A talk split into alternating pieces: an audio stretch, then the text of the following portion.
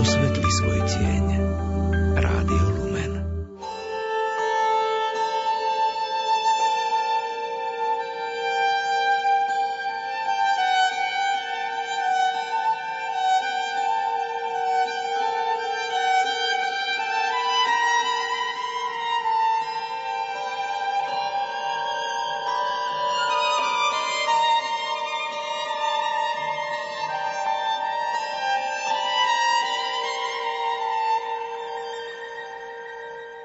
Blažení, ktorí idú cestou života bez poškvrny, čo kráčajú podľa zákona Pánovho.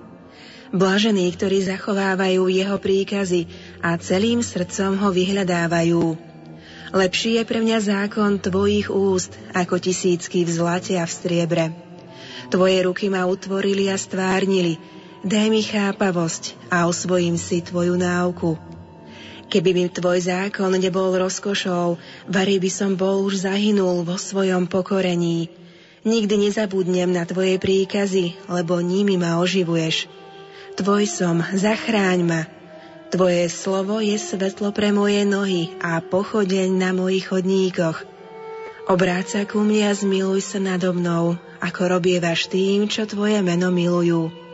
Nech dôjde k tebe moja žiadosť, vysloboď ma, ako si mi prisľúbil. Žiť bude moja duša a chváliť ťa a tvoje rozhodnutia mi pomôžu.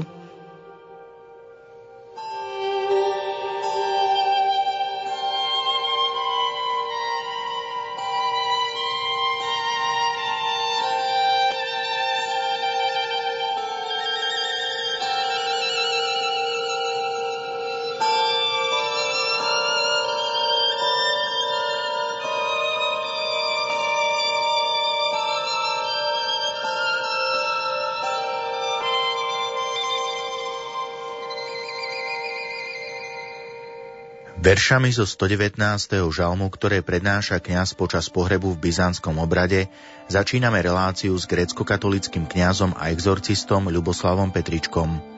Pokojné chvíle pri rádiách vám želajú tvorcovia relácie hudobná redaktorka Diana Rauchová, technik Peter Ondrejka a redaktor Ján Sabol.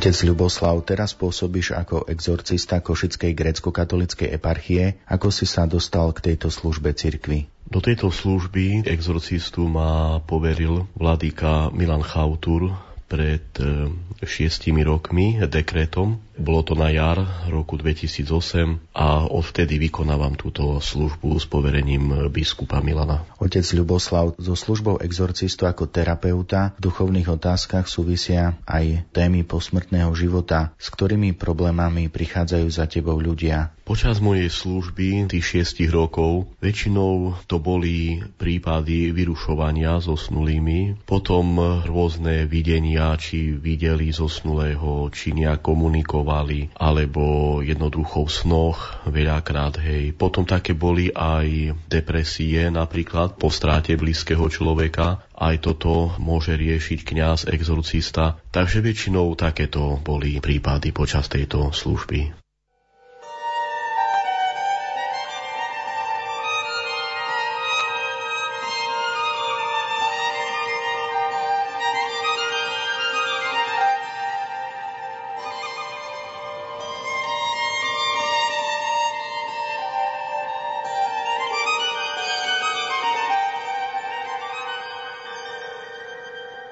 Ako rieši exorcista takýto problém, keď vyrušuje duša zosnulého? Aj teraz tým, že sme v tom období, keď si spomíname na našich zosnulých možno intenzívnejšie trošku ako počas roka, veľakrát sa človeku vynárajú spomienky na našich zosnulých, v prvom rade na našich rodičov, na príbuzných, ale zároveň i takedy aj spomíname na nich, myslíme na ich stav, akom stave sú ich duše. Ja si tak myslím osobne i vychádzam aj zo skúseností tejto služby, že duch človeka hľadá pokoj. Vidíme vlastne, že naše obrady i teraz počas týchto dušičkových sviatkov, počas sviatkov pamiatky zosnulých, že viac sa myslí na pokoj. Aj liturgické texty, jednak potom aj modlitby za zosnulých sú viac orientované na ten pokoj duše zosnulého a vyrušovanie, keď už prídu napríklad nejaká rodina s nejakým problémom, hej, že počujú alebo vidia zosnulého alebo nejaké vyrušovania, stále sa väčšinou skúma, že na základe čoho alebo akým spôsobom prichádza to vyrušovanie. Väčšinou sa berie vážnejšie, keď už viacerí členovia rodiny vidia alebo cítia tú prítomnosť duše zosnulého. Väčšinou, ja myslím, že takou príčinou je nepokoj, ktorý vlastne vyplýva aj z toho, že veľa ľudí dnes odchádza na večnosť v nepokoji, nepripravených. Veľmi ťažko je do týchto vecí zachádzať, lebo je to téma už toho duchovného sveta, v ktorom my sme ešte neboli. Preto musíme trošku aj s básňou, aj s pokorou vstupovať do tohto rozhovoru, lebo je to vec, ktorú ešte my nemáme priamo skúsenosť. Ešte sme nežili na večnosti, nežili sme mimo tela, ale sú veci, ktoré nám dávajú, ja potom neskôršie spomeniem, predchuť toho večného života, už tu, kým žijeme ešte v tele, lebo vlastne ten duchovný svet je pre nás stále veľkým tajomstvom, pre ktorým sa treba s pokorou skloniť. A niektoré veci nám odkryl aj sám Spasiteľ vo svojich podobenstvách evanília. Ukázal, že Bohu ide v prvom rade o spásu duše, ale aj o spásu tela nášho. Hej, čiže tieto veci súvisia. I nepokoj nás pozostalých sa môže tiež prenášať na príbuzného zosnulého. Je to aj tým, že vlastne naša duša je tak stvorená, že jednak môže aj cítiť prítomnosť inej duše, ducha zosnulého človeka. Niekedy tak cítime ako keby prítomnosť našeho zosnulého. A takisto oni cítia stav našej duše. Cítia, v akom stave je naša duša. Takže keď máme dobrý stav duše, ten dobrý stav sa prenáša na toho zosnulého, dobrý stav našej duše. Keď sme milosti posvedzujúcej, keď je v duši pokoj, radosť, taká tichá radosť, vďačnosť Bohu, alebo duch pokánia v nás, toto všetko sa môže prenášať na stav duše nášho zosnulého. Preto vlastne sa kňaz dakedy zaoberá viac tými pozostalými, lebo my sa dopúšťame ešte jednej chyby. Keď nám niekto zomrie, väčšinou my tak nevedomé alebo podvedomé ľutujeme dakedy viac seba samých ako toho zosnulého. Ja som zostal sám, človek dáva toto ja, ja toto a ja tamto a jak ja budem, čo budem, hej, väčšinou.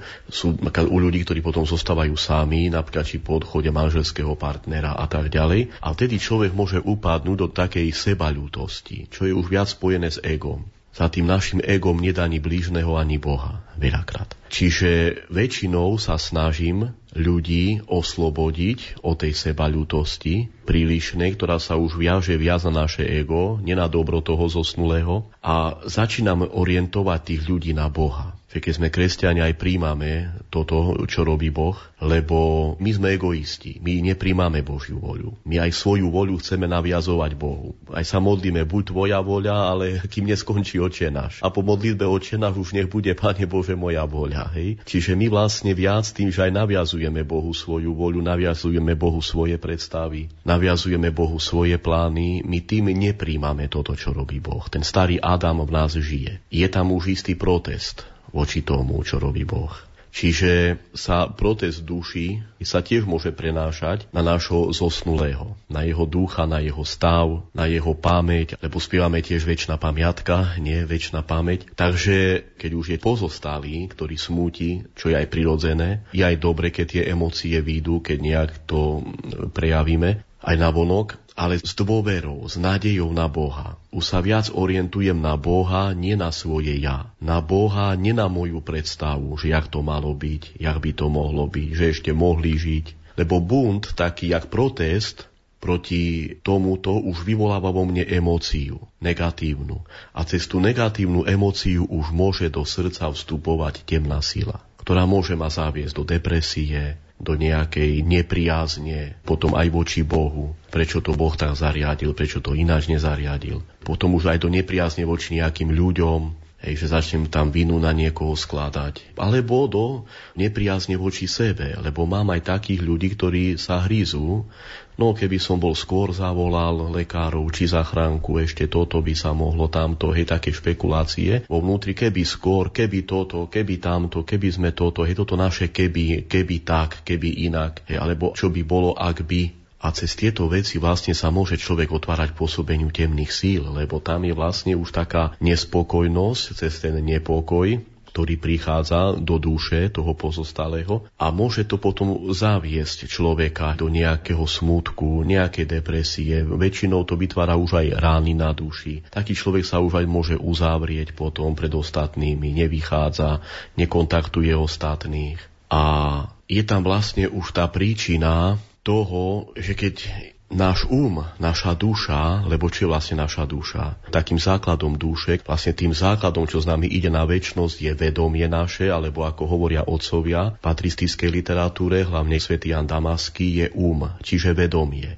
Nerozum, rozum to je iné, intelekt, vedomie, um a pocity. Nie city, pocity. Ja môžem mať pocit strachu, môžem mať pocit pokoja, môžem mať pocit nepriazne, môžem mať pocit spokojnosti. Um a pocity, to sú veci, ktoré nehníjú, ktoré idú s nami na večnosť, ktoré idú s dušou. A ja keď toto orientujem na Boha, na svetlo, lebo Boh je svetlo, tým vlastne už aj do mojej duše prichádza svetlo.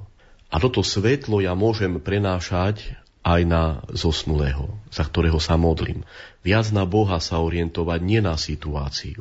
Lebo situácia nám zabera dušu. My cez situáciu strácame dušu. Aj pán Ježiš hovorí, čo z toho, že človek získa celý svet a duši svojej by uškodil. Za čo človek vymení svoju dušu? Tým, že ja sa orientujem na situáciu, ja tým zaberám pokoj duše. Strácam dušu pre večnosť. Ale tým, že ja sa v tej situácii, ktorá vznikla v rodine tou stratou, orientujem na Boha, ja už púšťam do duše svojej život a môžem to svetlo život už dávať, prenášať aj na toho zosnulého. Čiže stále myslieť na zosnulého cez Boha, nie cez emóciu. Potom tú emóciu dozdávam jemu, tú emóciu nepokoja, tiež zosnulému. Čiže viac sa orientovať na Boha, cez Bože, ho nerozumiem tej situácii, ale ďakujem ti za tú situáciu. Hozaj na sílu ďakujem. Skúsiť, bo aj pán Ježiš hovorí, Bože kráľovstvo sa získava násilím, na sílach svojej duše. Prispôsobujem, adaptujem síly svojej duše Bohu, Božiemu pokoju, Božiemu svetlu, Božej prozreteľnosti. Robím to z celých síl. Pane, odpusť mi, že som nedokázal prijať tú situáciu. Ale to sa dá až po čase, kým odídu tie emócie, keď už človek viac menej tak pozera na to niekedy s nadľadom, čo sa stalo, čo bolo, koho sme stratili, viac tam orientovať, až vtedy sa to dá, hej, keď odíde to také napätie alebo také rozpálenie tou situáciou. Vtedy začínam viac orientovať sa na Boha a Pane Ježišu Kriste, na Tvoju slávu daj mi dobre myšlienky voči tej situácii. Požehnaj mi myšlienky pokoja, Pane, lebo neviem nájsť pokoj, hľadám pokoj. Tým sa človek aj chráni, aby potom nehľadal také rôzne úniky, lebo nevie tú situáciu prijať. Ale preto treba i na situáciu, i na zosnulého myslieť a pozerať stále cez Boha. Pane Ježišu, upokoj, požehnaj tam dušu nášho zosnulého. Požehnaj jeho pocity, požehnaj jeho vôľu, požehnaj tam jeho um, požehnaj tam, Pane, jeho pamäť. Čiže vymodľujeme toto všetko, čo so zosnulým odišlo na druhý svet. Pocity, um, vôľa, pamäť, duša má aj pamäť, alebo pamäť srdca, to nazývame, alebo pamäť duše, alebo ako psychológovia hovoria podvedomie, bo podvedomie s nami ide na večnosť, lebo to je už duchovná sféra. Čiže toto všetko vymodľujeme, je to aj práca nad nami, zároveň, a to je už služba tomu zosnulému. Ho zatiaľ jednosmerná, lebo nečakáme, nevidíme efekt, ale určite im tam Pán cez naše modlitby dáva pokoj. Takže stále na zosnulého myslieť nie cez naše ja, nie cez naše predstavy, ale pomaličky s takou pokorou, s Božou pomocou na Boha, cez Boha, aby aj on tam dostával pokoj práve cez naše modlitby, cez to, že my vlastne na to pozeráme cez Božie svetlo, že Boh túto situáciu dovolil.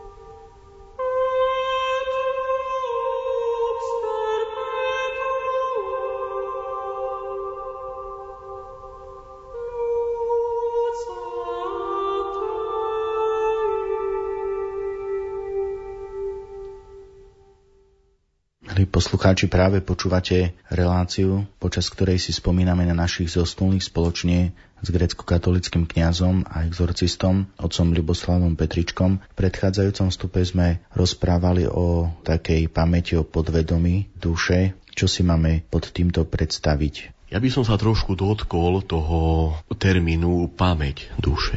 Lebo myslím, že my máme už tu na zemi, počas pozemského života, máme veľký problém s pamäťou.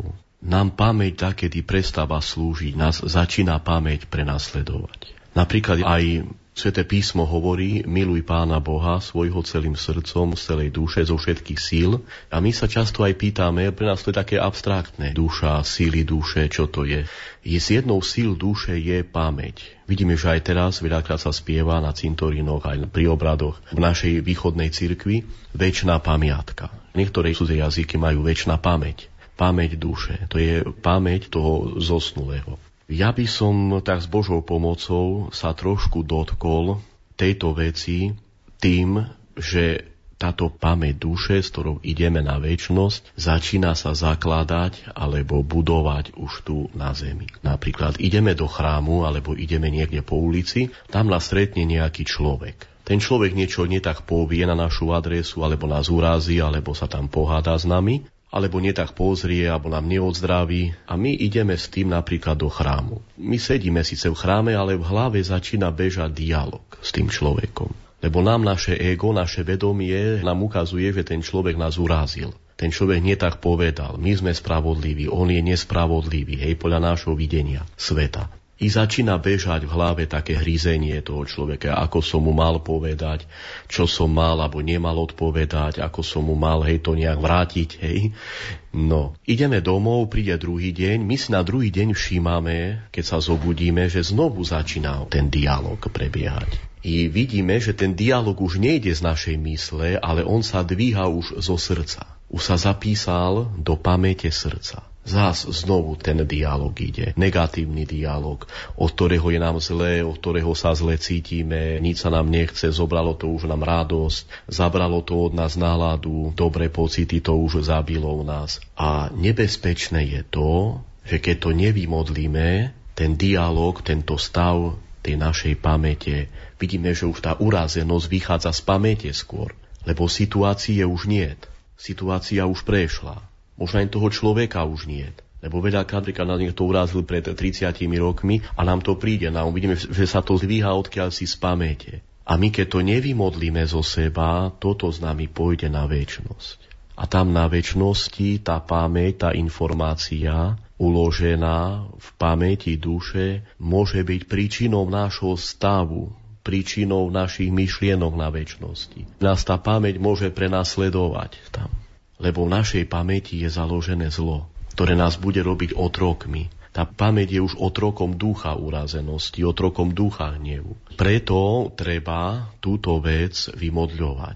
Ako sa to robí? Tým, že ja začínam, keď sa cítim, že sa vo mne dvíha zlo v podvedomí duše alebo pamäti srdca, začínam na to zlo odpovedať hneď dobrom, aby sa do pamäte zakladalo dobro. Buď začínam toho človeka požehnávať, čo ma urázil pred tridsiatimi rokmi, dajme tomu, začínam mu želať dobro, začínam: Pane, odpusť mu, požehnaj tú osobu, kým necítim, že to zlo pustilo. Požehnaj tú osobu, Pane, na Tvoju slávu, Pane Ježišu, daj mi dobré myšlienky voči tej osobe. Na Tvoju slávu, Pane Ježišu Kriste, daj mi myšlienky dobroty voči tej situácii, voči tej osobe. Keď to opakujeme častejšie, cítime, že do duše začína prichádzať iný duch, iná atmosféra, dobro. Už tým dobrým dialogom, alebo začneme sa obracať k Božej Matke, cez modlitbu akatístu, alebo ruženca, alebo cez Ježišovu modlitbu: Pane Ježišu Kriste, zmiluj sa. Už cez dialog s Bohom alebo s Pannou Máriou prichádza do duše dobro, teplo, prichádza tam už dobrý pocit, prichádza tam už taká tichá radosť. Už začína tá naša pamäť byť už nie zlou pamäťou, ale dobrou pamäťou. Čiže zlopamiať, taký výraz po staroslovenský je, hej, otcovia na to veľmi upozorňujú, Bazil Veľký napríklad, že je to veľmi nebezpečné pre spásu našej duše. Lebo to zlo, ono potom môže byť príčinou môjho stavu tam na večnosti. A ešte preto vlastne, lebo aj Evanjelium hovorí Lukáš dva devätnásť, myslím, a Mária si ukladala tieto slova vo svojom srdci. Čiže Božia Matka si ukladala evanjeliové slova vo svojom srdci. Dobro. Ona pamätala stále na dobro, na slova Ježiša Krista. My viac pamätáme na zlo. A to je preto nebezpečné pre našu večnú pamäť. Lebo tá pamäť nás bolí, nás pamäť bolí. Preto utiekáme k fľaške alebo nejakému inému úniku či úletu. Ale tá pamäť nás môže bolieť aj na večnosti, lebo na večnosti už neulejú. Ani tabletku nevezmem na spánie, aby som zabudol. Ale práve, že to dobro, ktoré ja zakladám tým dialogom s Bohom, dialogom s Pánom Ježišom, s Pánom Máriou, to dobro už môže byť mojím pokladom pre nebo. Mojím pokladom pre večný život. Ja môžem potom z toho dobra na večnosti žiť, lebo tu na svete žijeme cez vonkajšie podnety. Ale na večnosti budeme žiť cez podnety, ktoré budú vychádzať z našej pamäte. Tak buď nás tá pamäť bude mučiť, alebo nás tá pamäť bude tešiť, radovať. Preto Pán Ježiš hovorí, zhromažďujte si poklady v nebi, kde moľ hrdza ich e, nežerú, nerozkladajú. Čiže nebo to je stav našej duše, to je pamäť duše.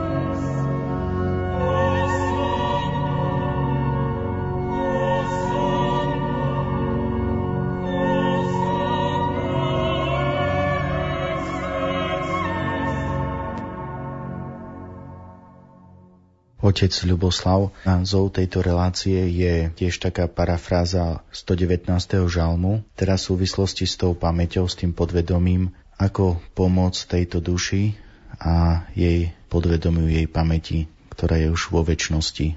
Naša večnosť začína už tu na zemi. Večný život my už začíname žiť tu. Žiť bude moja duša chváliť ťa, čiže žiť bude moje vedomie. Žiť budú moje pocity, moja pamäť. Lenže do tej chvály treba privykať dušu už tu, na zemi. Tu začína vlastne. Aj teraz v poslednom čase sa zamýšľam nad evanjeliom o tých gederských posadnutých, kde Pán Ježiš vlastne, keď vychádza z loďky, keď sa preplavili na druhý breh, je to pekne aj ukázané v tom filme Ježiš, a tam ho čaká ten posadnutý, Pán Ježiš prichádza, hej, a exorcizuje i ten démon kričí človeka, toho posadnutého, že prišiel si nás mučiť.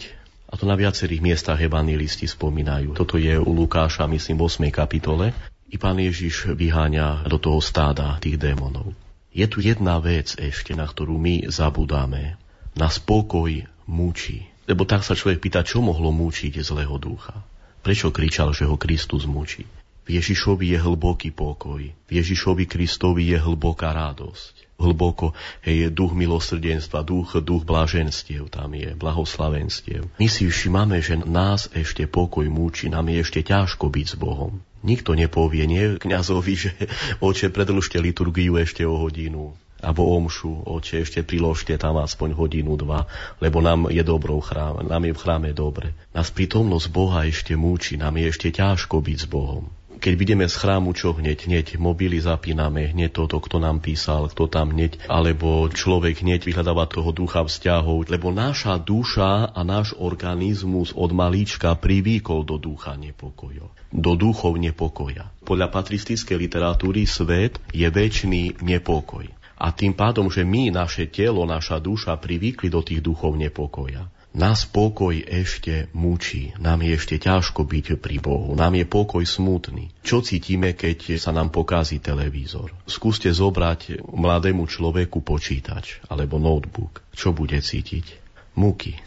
Keď sa nám pokazí televízor večer počas nejakého filmu alebo vypneme televízor, čo prichádza? Pokoj.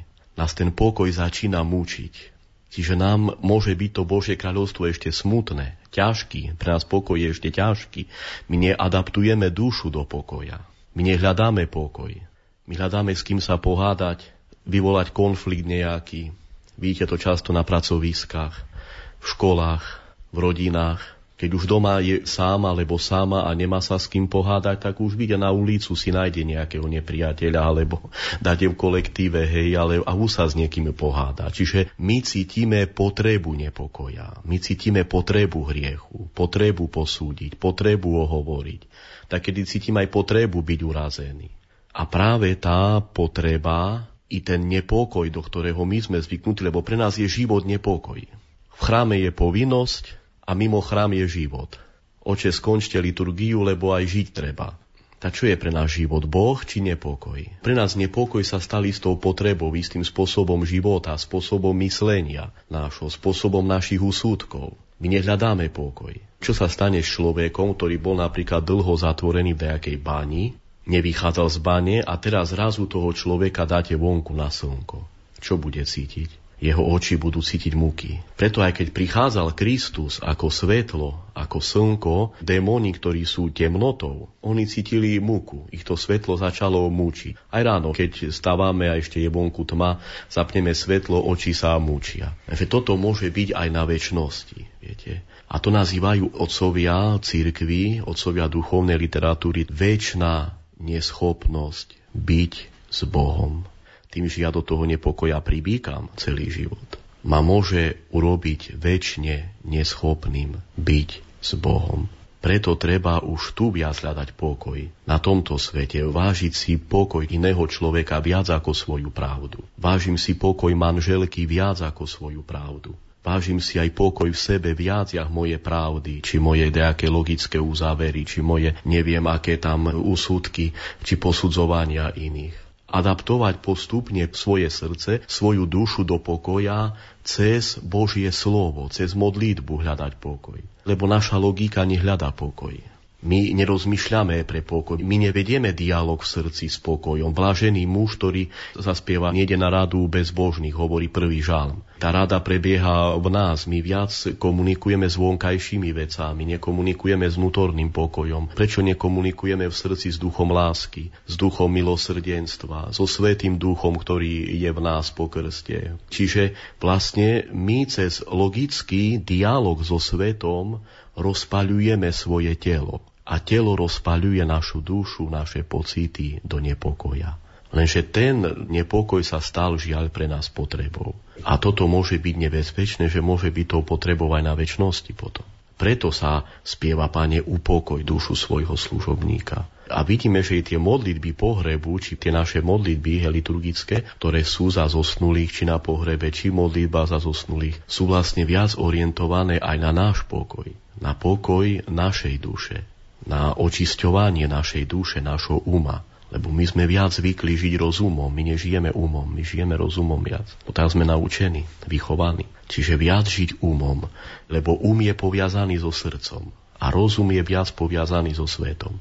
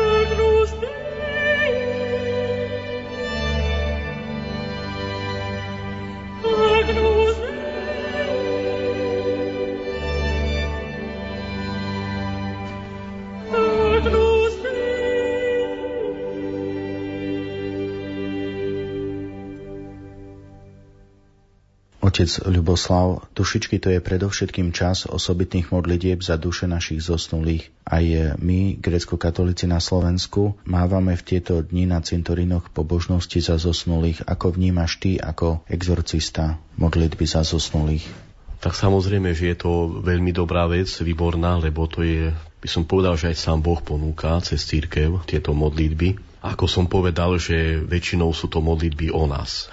Aj pohreb v byzantskej liturgii, obrad pohrebu, je vlastne takou utierňou. Má takmer schému utierne. Nie som liturgista, dúfam, že keď poviem nejakú chybu, že mi liturgisti odpustia, ale skôr je tam tá štruktúra utierne, čiže začiatok nového života. A práve i tie modlitby, či žalmy, potom tie verše zo stodevätnásteho žalmu alebo päťdesiaty žalm, hej, to sú všetko veci, ktoré vlastne vymodľujú aj z duše zosnulého to negatívne, čo tam zostalo, či v tej pamäti zostalo, hej, lebo šťastný je ten zosnulý, za ktorého sa má kto modliť, za ktorého sa modlia, lebo vlastne pomáhajú. Môže to meniť ešte aj stav jeho pocitov, jeho aj myslenia, hovoria niektorí otcovia, lebo zosnulý, keď má pocity, má aj myšlienky, lebo vidíme aj my podľa seba, kým žijeme na tomto svete, že naše myšlienky závisia od pocitov. Jaký stav duše, také myšlienky, jaký stav duše, také prijatie sveta. Čiže prijatie sveta aj u nás, lebo naša duša vidí cez pocity, čiže od pocitov závisí aj videnie našho sveta, videnie blížneho.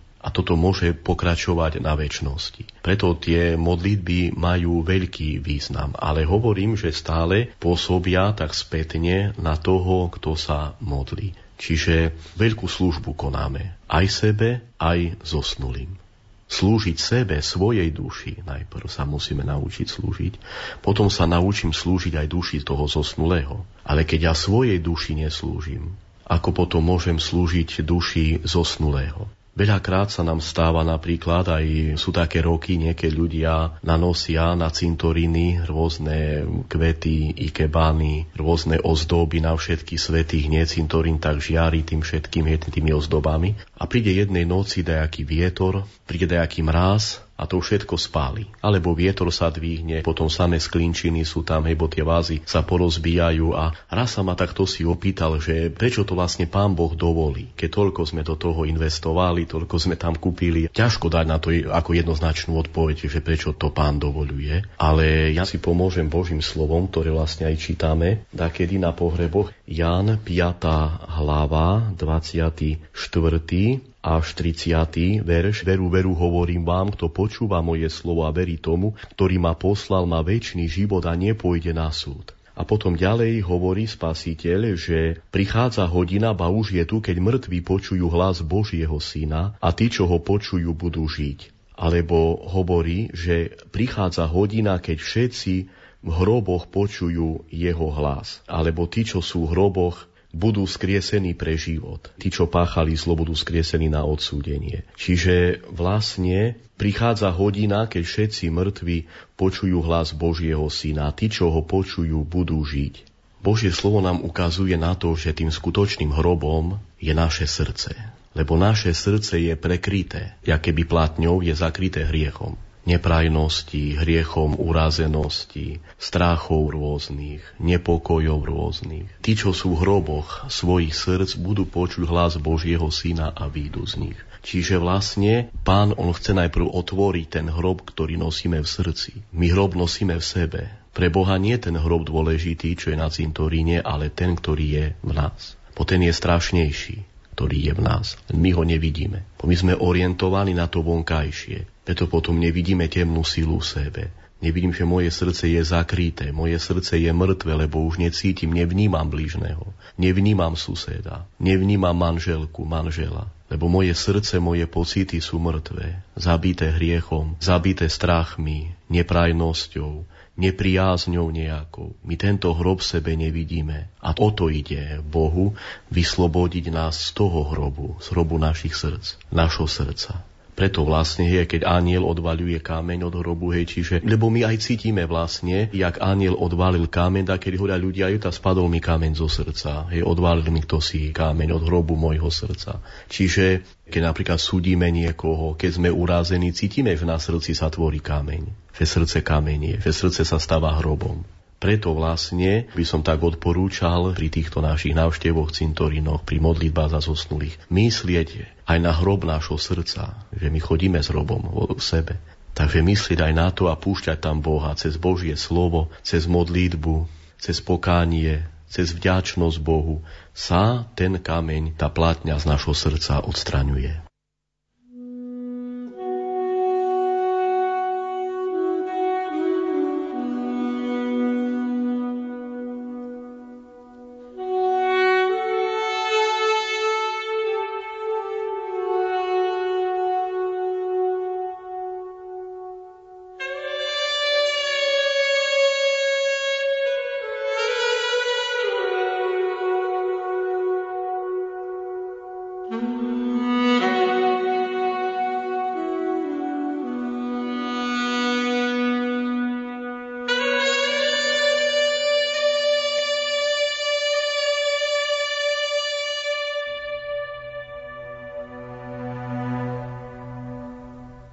Otec Ľuboslav, rozprávame sa teraz počas spomienky na všetkých verných zosnulých o našich dušiach zosnulých a v poslednom čase sa stále viac spomína tzv. Modlitba prepustenia zosnulých, jeho odovzdania sa do Božích rúk. V nej modliaci sa prosí o zmierenie so zosnulým, o tzv. Pretrhnutie negatívnych podspomienok a pocitov hnevu alebo strachu. Jej autorom je tiež exorcista Elias Vella. Akého problému sa dotýkajú tieto modlitby? Veľakrát pýtajú kňazi túto modlitbu, lebo aj podľa odporúčania exorcistu otca Eliasa Vellu sa ju môže modliť každý kňaz. Je aj na internete tá modlitba dostupná. Napríklad sa používa, keď niekto je veľmi naviazaný alebo veľmi často chodí na cintorín. Napríklad už tedy môžeme túto modlitbu konať. Potom pri vyrušovaní rôznych, či napríklad sa ako často sníva so zosnulým, tedy môžeme túto modlitbu. Cítime v nejaký nepokoj alebo nejaké nepokoj sny, či nejaké javy sa dejú. Môžeme túto modlitbu čítať aj tak. Napríklad aj kňaz môže čítať s pozostalým túto modlitbu, alebo v mene pozostalého. Je to veľká pravda v tej modlitbe, lebo keď tú modlitbu prechádzame, vidíme, že osemdesiat percent je to o nás, viac orientovaná na nás. Ja by som trošku, keď dovolíš, rozobral túto modlitbu. Začína takto: Môj Pane Ježišu, človek, ktorého mi v tejto chvíli kladieš pred zrak, je už s tebou. Dnes ťa, Pane, prosím, aby si mu ukázal svoje svetlo. Kladiem ti ho do tvojich rúk, môj Pane, a prepúšťam ho, dávam ti ho. Pane, často som sa snažil pritiahnuť si tohto človeka k sebe a veľmi som sa na teba hneval, že si mi ho zobral. Cítil som veľký hnev, lebo som neprijal tvoj plán. Občas som sa cítil zúfalý. Teraz, Pane, ti chcem obetovať tohto človeka ako dar. Teraz, keď ti ho obetujem, ťa prosím, aby si ma uzdravil zo všetkých pocitov viny, ktoré voči nemu cítim. Človek, ktorého mi v tejto chvíli kladieš pred zrak, je už s tebou. Čiže vlastne vidíme, že prosíme tu Pána, aby mu ukázal svoje svetlo. Odovzdávame ho do rúk. Pane, často som sa snažil pritiahnuť si toho človeka k sebe. My vlastne robíme tiež takú chybu, že my si želáme ľudí pre seba. Evaníliu nie je napísané želaj si blížneho, ale miluj blížneho. My viac ideme za tým emocionálnym, tým pocitom, my viac tú emocionálnu príjemnosť milujeme od človeka. To neznamená, že už milujeme človeka samého.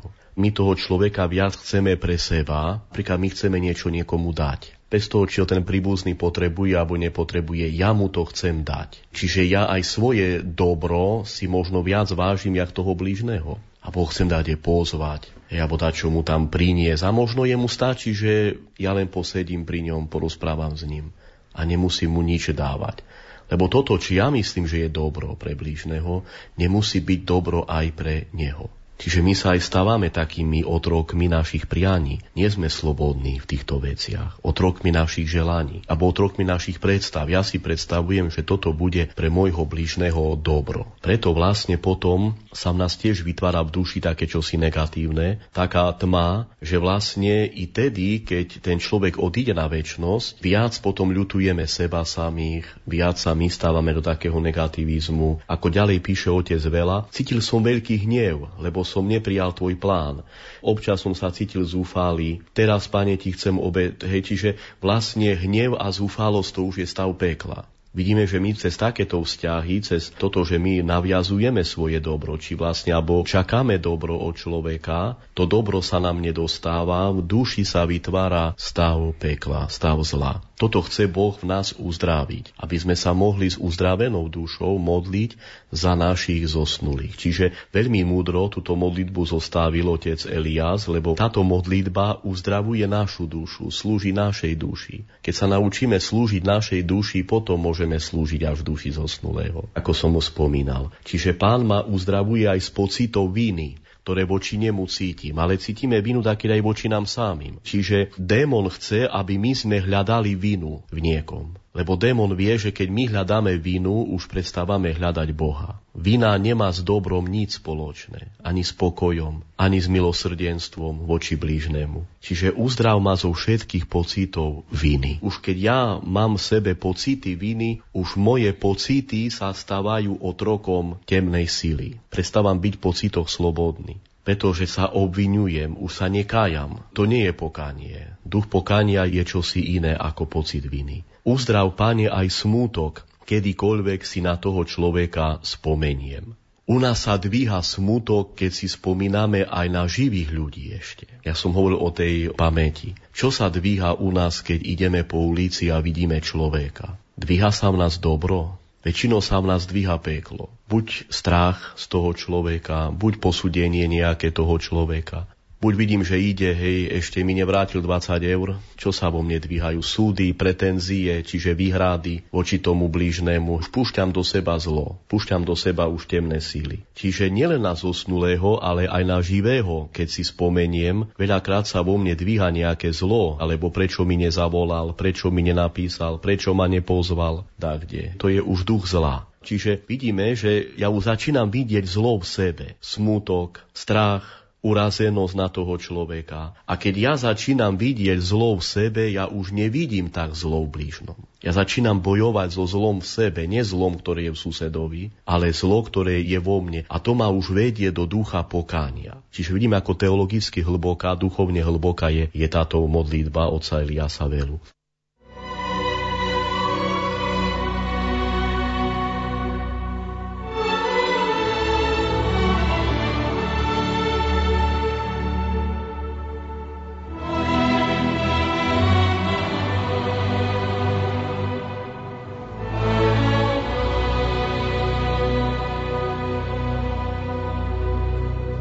A teraz, Pane, prichádzam na miesto tohto človeka pred Teba. Hej, čiže modlíme sa za toho človeka. Ďalej otec Elias Vella píše, v jeho mene ťa chcem poprosiť o odpustenie za všetko, za čo ťa mal odprosiť on, ale to neurobil. Z lásky k tomu človeku ťa prosím, Pane, aby si zhliadol na moju lásku k nemu a odpustil mu. Čiže tam už je, že ja želám dobro tomu zosnulému, želám mu lásku, želám mu pokoj, želám mu odpustenie. Toto, čo my veľakrát ani našim blížnym, ktorí sú tu ešte na zemi, s nami neželáme. My želáme, jak mu vrátiť dačo, jak povedať dačo, jak sa pohádať s ním. Neželáme dobro blížnym. A tým, že ja želám dobro, že ja želám odpustenie, aj sám do seba už pribolávam Božieho ducha. Uschádza na mňa Svätý Duch, prichádza do duše Svätý Duch, že ja želám dobro, želám lásku, želám odpustenie aj tomu, kto je na druhom svete, aj tomu, kto je na tomto svete. Daj, nech tohto človeka zahalí Tvoje svetlo.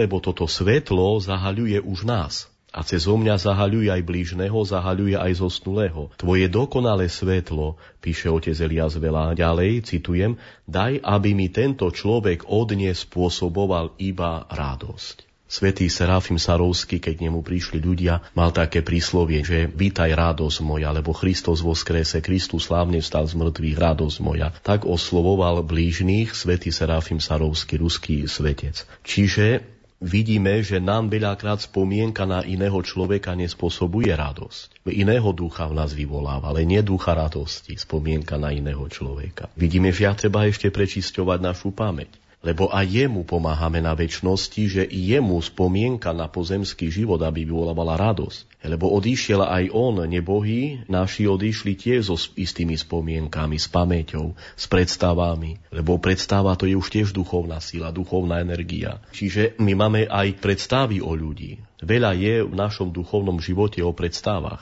Od rána máme predstavy, že my sa nekajame z tých predstav. Odpust, Pane, alebo osloboď ma, Pane Ježišu Kriste, od stavu, ktoré vyvolali tieto predstavy vo mne negatívne. Predstavy strachu, predstavy smutku, predstavy urazenosti, alebo predstavy pretenzie, po ukrajinsky alebo po poľsky pretenzia. Čiže ja mám predstavu, čo mi ten človek mal dať a mi toto človek nedal. Čo mi moje deti mali dať a mi to nedali. Tá predstava vo mne vyvoláva aký stav duše, nedobrý stav duše, ktorý môže byť aj väčšným, keď ja nevymodľujem, alebo keď za mňa to nebude takto vymodľovať, keď budem na väčšnosti. Čiže vymodľujem zo seba tento stav, ktorý vyvolali tieto predstavy, aby prišla do duše radosť, svetlo, ako píše otec Elias Vella. Hej, čiže daj, aby mi tento človek od ne spôsoboval iba radosť. To sa aj za živých môžeme modliť. Lebo keď sa to nenaučíme na zemi toto robiť, toto už ťažko tam sa bude učiť na večnosti. Ďalej cituje modlitbu: Môj Páne, nech boli city a postoje tohto človeka v posledných chvíľach jeho života akékoľvek. Tu by som opravil možno preklad, nech boli pocity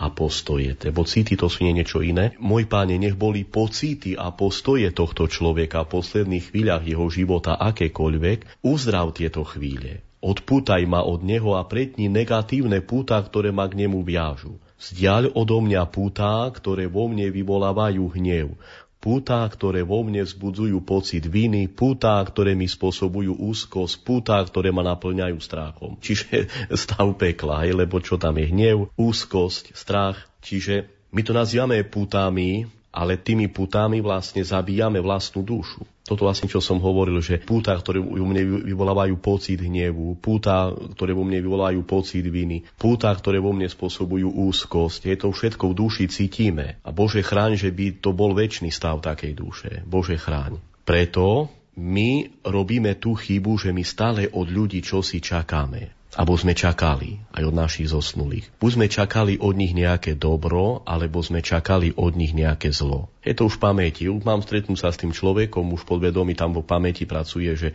hej, buď ten človek sa poháda so mnou, alebo ma nepríjme, alebo nejaké dobro. Toto my mali dať. Či rodičia, či príbuzní. A tým, že my čakáme niečím, my sebe vyvolávame tú negatívnu emóciu, ktorá nás putáva. Lebo keď mi to ten človek nedá, už to prichádza plod pretenzie, plod nepriazne voči tomu človeku, strach nejaký, posúdenie toho človeka. A to sú všetko púta, ktoré nás zväzujú. A tie púta môžu ma zväzovať aj na večnosti, keď nepracujem nad sebou, keď sa nemodlím. Ako hovorí apoštol Pavol, úzkostlivo pracujte na svojej spáse. Čiže toto všetko vlastne vymodľujem zo seba, aj zároveň to vymodľujem aj zo zosnulého, lebo aj on odišiel s pútami. Spievame ju Panichide, že vlastne, ktorý si rozviazal púta tam v tých tropároch, v textoch. Čiže vlastne, prečo sú to pútá? Prečo je strach pútom? Prečo je hnev pútom? Prečo pocit viny? Prečo je tiež pútom?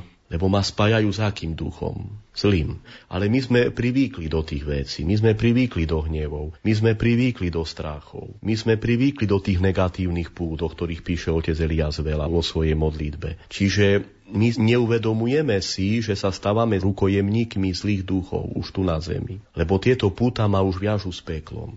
Púto urazenosti, púto strachu, púto neprajnosti, nepriazne voči niekomu. Toto nám zasieva tieto myšlienky démon do našej pamäte, aby nás potom na večnosti cez tieto púta mučil. To je, je veľmi dôležitá časť modlitby. Pane, pretni tieto negatívne púta, ktoré ma k nemu viažu. Ani nech zosnulému ma viažu, ale k peklu ma viažu.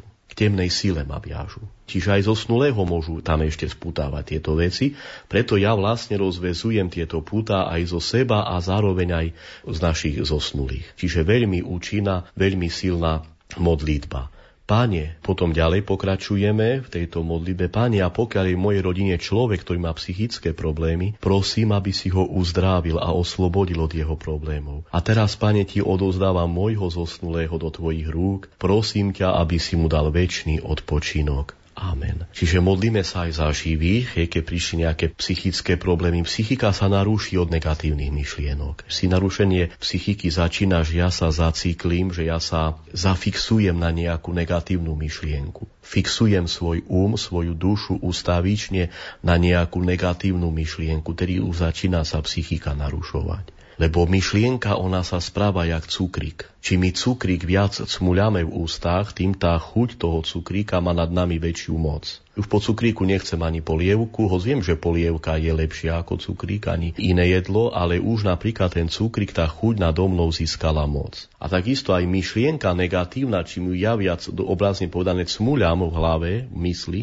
ona viac púšťa tú šťavu do duše, do psychiky, do podvedomia a tým vlastne už môže potom dojsť narušeniu psychiky. Človek sa stáva buď depresívnym, podráždeným, už je tam neprijatie, už ma tá myšlienka vťahuje z reality viac do svojho sveta, začínam žiť vo svojom svete, čiže cez toto môže dojsť narušeniu psychiky, cez negatívne myšlienky. A teraz, Páne, ti odovzdávam môjho zosnulého do tvojich rúk, prosím ťa, aby si mu dal večný život. Čiže je to také krásne zakončenie tej modlitby za našich ľudí v rodine, keď niekto tam, že má také problémy, sa modlím za jeho uzdravenie, alebo sa kňaz modlie, keď vo farnosti taký niekto je, za uzdravenie toho človeka. Prosí Pána, aby ho uzdravil, oslobodil od jeho problémov.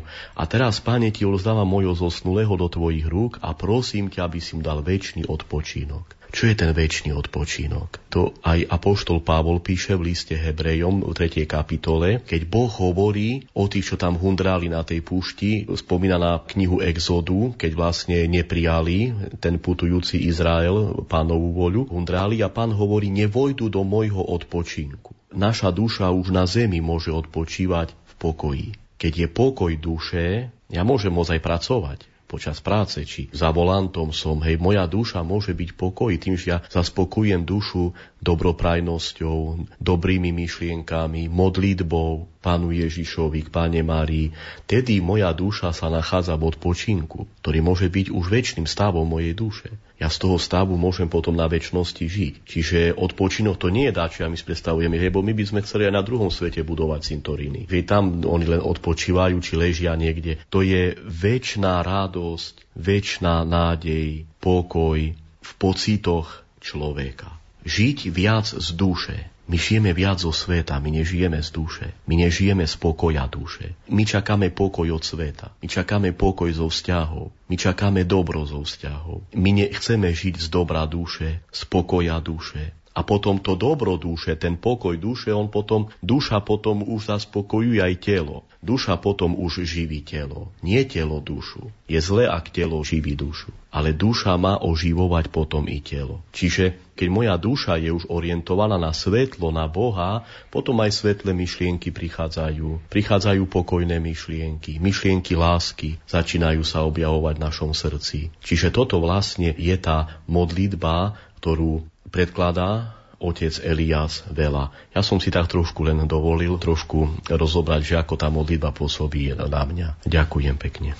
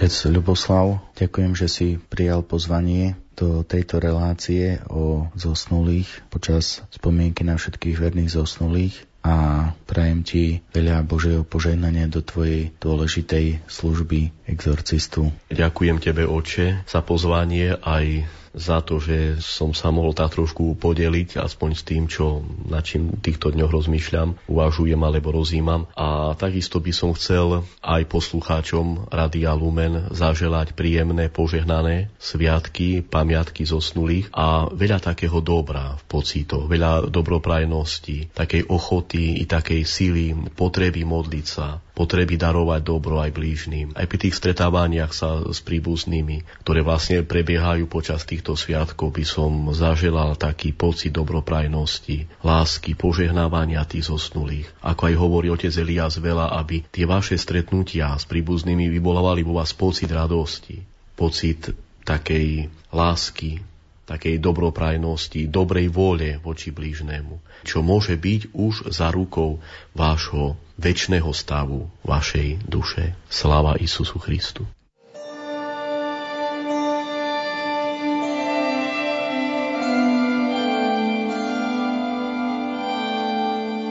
Milí poslucháči, je tu záver nášho rozhovoru s gréckokatolíckym kňazom a exorcistom Ľuboslavom Petričkom. Na relácii Žiť bude moja duša a chváliť ťa spolupracovali hudobná redaktorka Diana Rauchová, technik Peter Ondrejka a redaktor Ján Sabol. Ďakujeme vám za pozornosť a želáme pokojné prežitie spomienky na všetkých verných zosnulých. Blahosloví duše moja, blahoslovený si, Hospodin, blahosloví duše moja Hospoda, i svjatoteljaja moja, imja svjatoteljevo. Blahosloví duše moja zabavaj si hlozajami jeho, očišaj duša vsa bezakonija tvoja, istiraj duša vsa nedubi tvoja, izbavljaj